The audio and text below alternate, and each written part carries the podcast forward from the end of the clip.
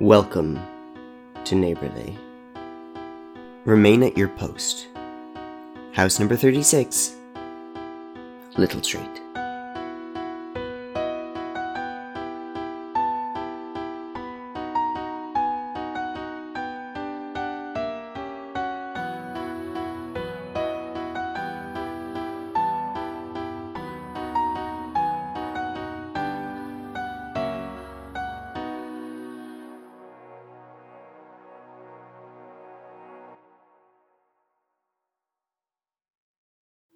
There are alliances to be made on our lovely little treat.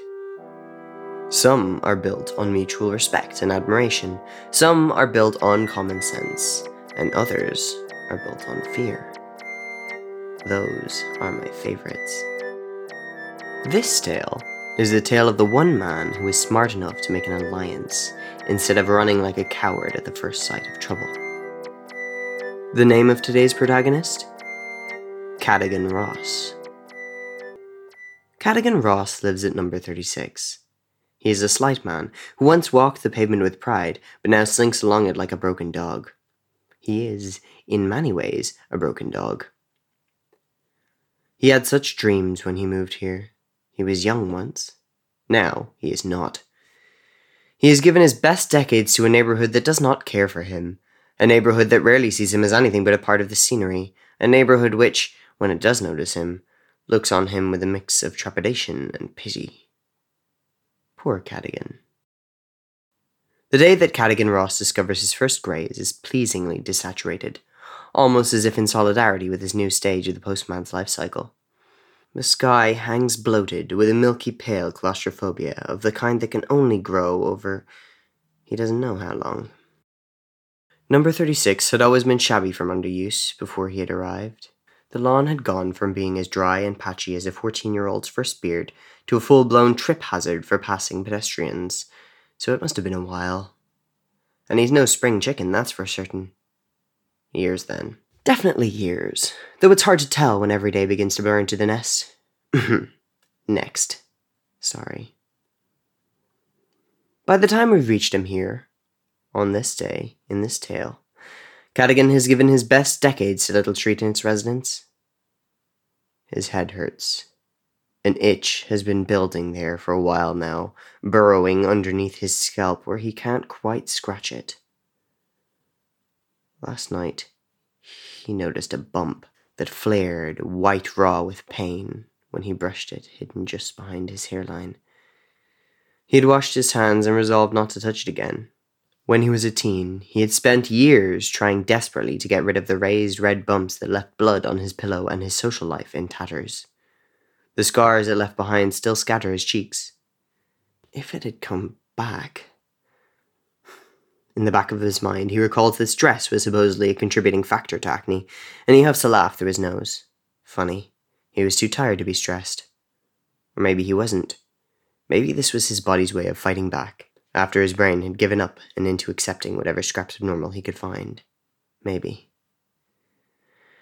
And it is normal, or so he tells himself as he rubs the sleep from his eyes. It has to be. He knows the rules, knows not to dig too deep, to let things be exactly as they appear. No, not exactly as they appear, because sometimes that would take him down one of those forbidden paths that led to uncovering secrets. The best way to keep a secret is to never know it in the first place. Cadogan has spent years perfecting the art of unknowing people's business. He started by ignoring strange noises. He'd been on the job a week or two, and had learned by then that the residents of number one Little Street were a perfectly ordinary little family.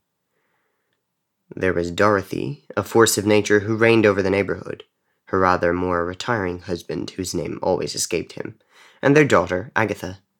Cadogan didn't think they'd had a dog. He'd never seen one before, He's never seen one since. He hasn't seen Agatha either, come to think of it.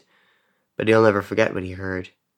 Letterbox brass doesn't do much to mask the sound of tearing flesh, nor the choking, bitter howls and growls and snarls of a beast that has finally, finally been freed. Better not to think of it. It must have been a dog. Dogs bite postmen all the time, and dogs can sound like that, can't they? Cadogan takes care to quicken his step around number one nowadays. If he ever spots a reddish stain at the corner of the husband's lips, well, people like their steak rare, don't they? There's a butcher nearby. He hears she's quite good. He tries not to notice how sad she looks when he knocks on her door. There's too much hurt on Little Street. He sees it in so many eyes, eyes like the ones that greet him at number 23. if he thinks that's bad, he should see their sister's eyes as they moulder in the basement of some murderer's wife. Better yet, he should see what happened to lovely Lauren of house number 8. Whenever he thinks of her, his mouth goes ashen with the most glorious guilt. This is his street, his responsibility. He should have known not to trust anyone else with it, no matter how solid they seemed. Everything he sees and hears to, about, and from one doctor, or was it Madame? I, Rutford, sparks a new squirming sort of dread in his belly. She seems to be a one way street, to a disconcertingly literal dead end, thinks Cadogan, which is a fair assumption for him to make. She's certainly unsettling. But this morning, as with most mornings, the pain is Cadogan's. There's a new headache, obviously. The throbbing temples and spiking hairline are new. But there's another pain, one that has built and bloomed into agonizing numbness. A pain born of a monkey's paw deal he barely remembers making. It had been a hot night when it started. It had been an odd day. A blank envelope had been left in a postbox. It felt so full, so young Cadogan had flipped it for a return address. Nothing.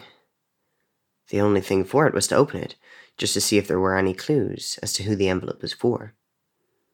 The paper inside was as blank as the envelope, and wrapped around a small magnifying glass. Almost as soon as it was in his hand, it was gone, and all that was left to show for it was a scratched wrist and a fallen feather. Young Cadogan had been shiny new from swearing in with his oh so secret society of uppity delivery boys, ones who serve the corners of the world that twist sharply strange enough to cut through mundane realities. So shiny new that he didn't think any more in the matter. He ignored his feeling of being watched, and he opened all the windows to let in a breeze. He didn't even pause to worry about what else he might let inside. Young Cadogan was quite stupid.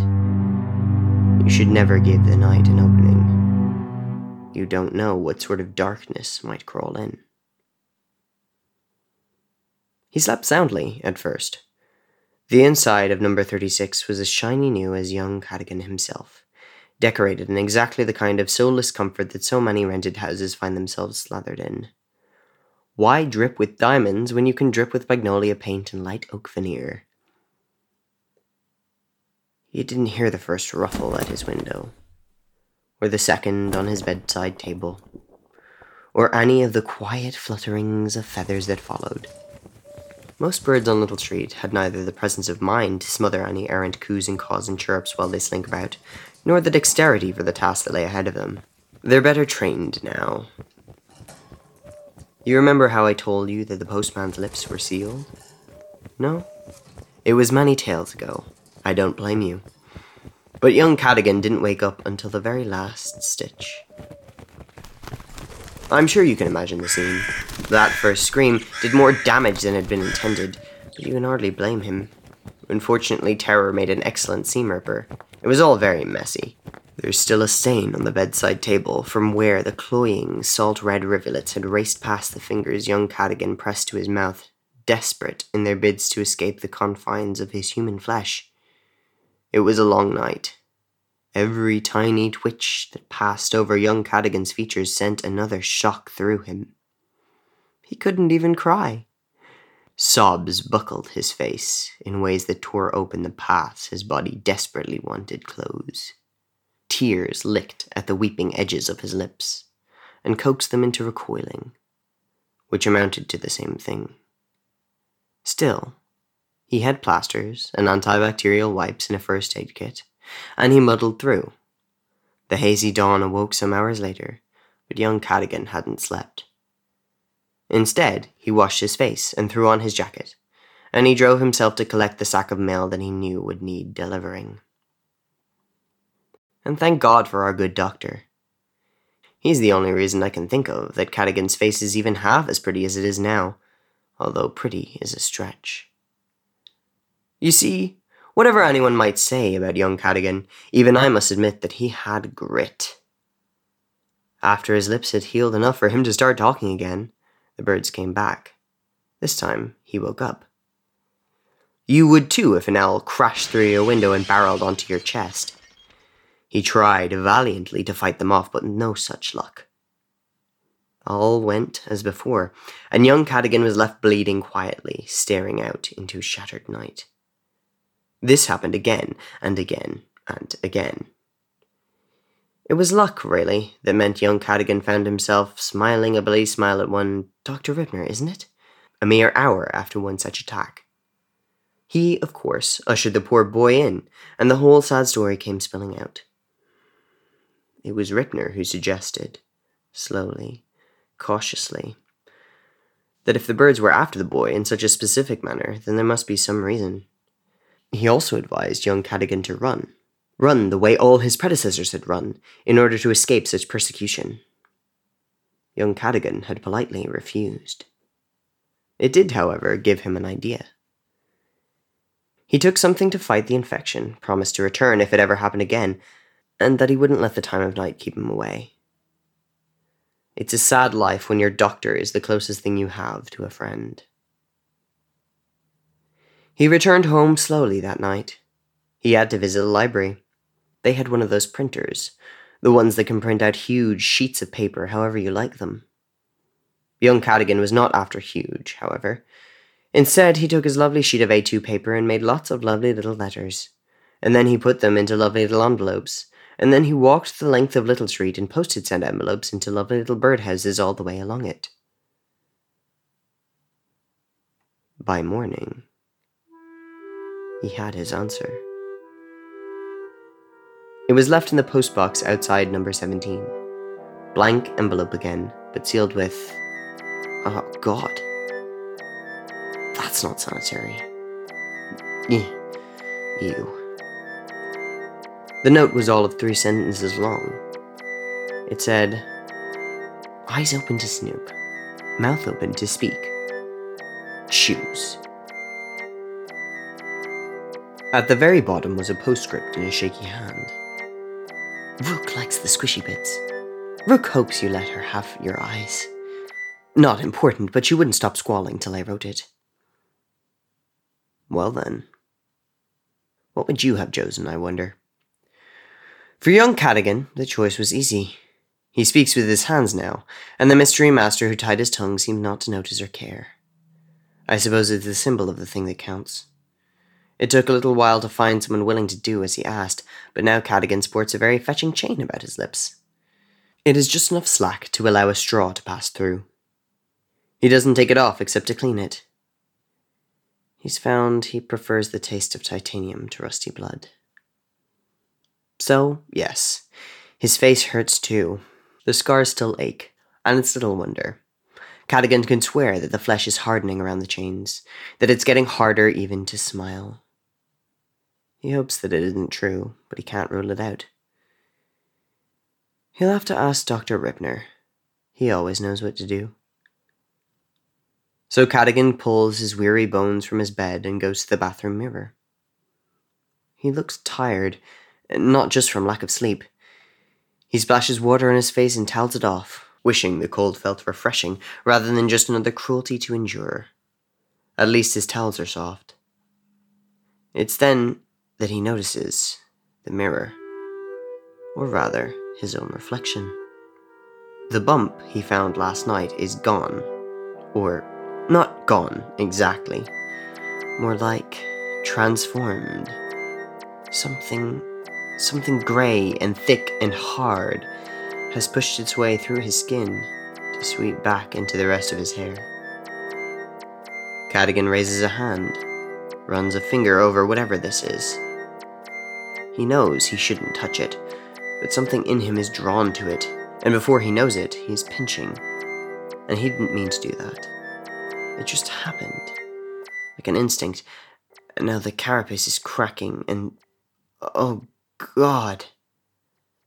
The noise that comes out of his mouth is something between a sob and a squawk. It's a feather. It's. I mean, it's undeniable, really. It's a little squashed, presumably from the protective sheath the Cadogan just broke. And why is he sprouting feathers? This can't be happening.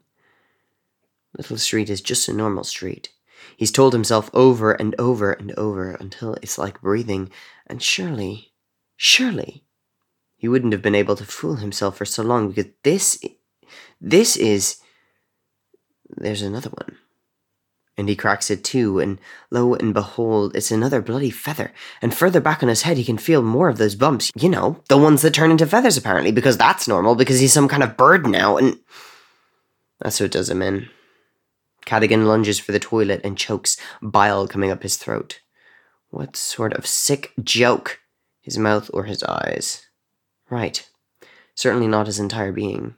Not his entire humanity. Behind the frosted glass, a crow croaks out a laugh.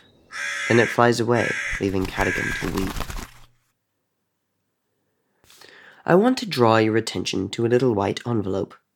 It has an odd little stamp in the corner, not the sort you usually find, certainly neither first nor second class. In a while, maybe hours, maybe weeks, Cadogan will fold himself into a nook below the stairs. His joints purr against ligaments and sinew as bone scrape skin between itself and plaster. And when he is safely hidden from any prying eyes and flapping beaks, he writes the letter that he will place inside. Would you like to know what it says? Of course you would. Hmm. to my successor, forgive me. I wish I could have done better. Don't be a hero. Leave this post. Yours, Cadogan Ross. Neighborly is distributed under a Creative Commons Attribution Share Alike 4.0 international license. Today's house was written by A.L. Withington, with dialogue editing by Zoe Davis, soundscaping by Matthew O.K. Smith, music by Alex Schwartz, and art by Claudia Pollard. The narrator is voiced by Matthew O.K. Smith. To find out more, visit neighborlypod.carrd.co or follow us on social media at neighborlypod. If you enjoyed listening today, information on how you can support us will be included in the episode description.